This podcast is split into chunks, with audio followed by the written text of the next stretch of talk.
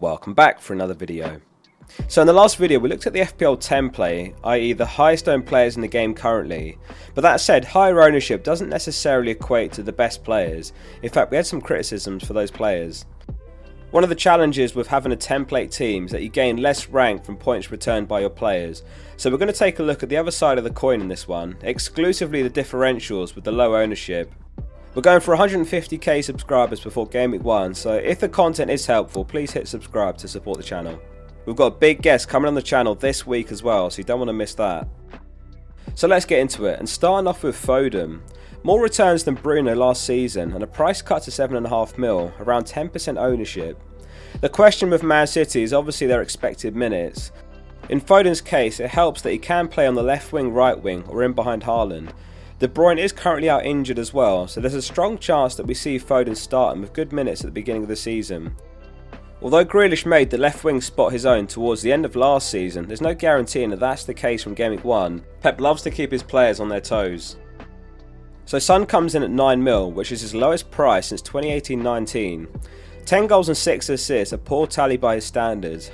However, we have learned that he carried an injury for around 8 months of last season. Add to that, new Spurs coach Postecoglou is renowned for attacking football. In fact, at Celtic last season, his team scored 103 goals. The next highest was Rangers with 81. There's nothing to suggest that Son won't get back to form, and backing him from Game Week 1 could give an explosive start to the season.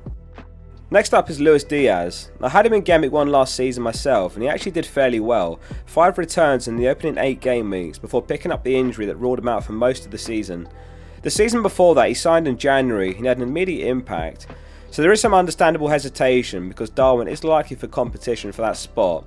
Though there's every chance that Diaz will be the first choice left winger heading into the season, and 7.5 mil will be a bargain. We'll be monitoring the pre-season lineups and results here on the channel, so make sure you subscribe in for those weekly updates. We've got a goalkeeper next, which is Flekken from Brentford. They signed him from Freiburg for 11 mil amidst rumours that Raya is on his way out.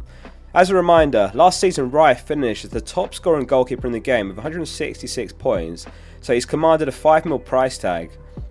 Raya said a couple of weeks ago that he's ready for the next step and to challenge for silverware, so if he finds the move, then Flekken's a cheat code of sorts, as FPL clearly wanted to charge 5 mil for Brentford's number 1. Moving on to our first forward, which is Watkins. Harshly overlooked given how good he was last season. After Emery signed, he went on that run of about 10 game weeks, returning every week. Villa clearly an improving side, and they've been making some great signings, which points towards them only getting better. One of the best things about Watkins is his reliability.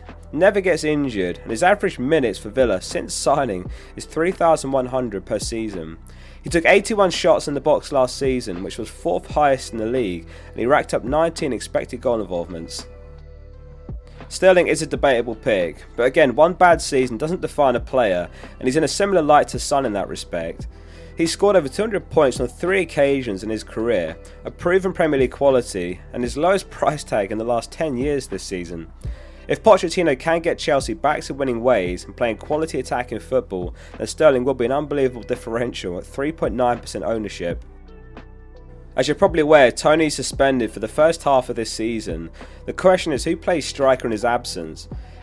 It's unlikely to be Mbeumo, who probably will continue playing down the wing. Wissa therefore the potential man to step in. Seven goals in each of his last two seasons despite very limited minutes. Only 6 mil as well, which would make him a perfect second or third forward for any team. If he is indeed the first choice striker then he's locked in for me.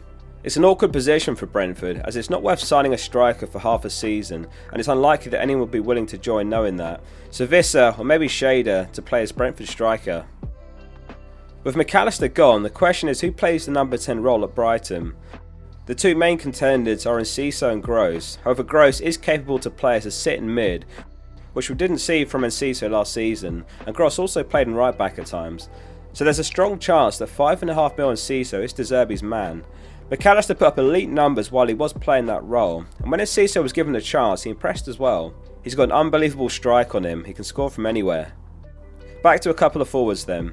It's no secret that Newcastle's fixtures aren't great, though this generally applies to defenders more than forwards, like Trippier. In fact, in many cases, it can work in the attacker's favour, with more space in behind to counter.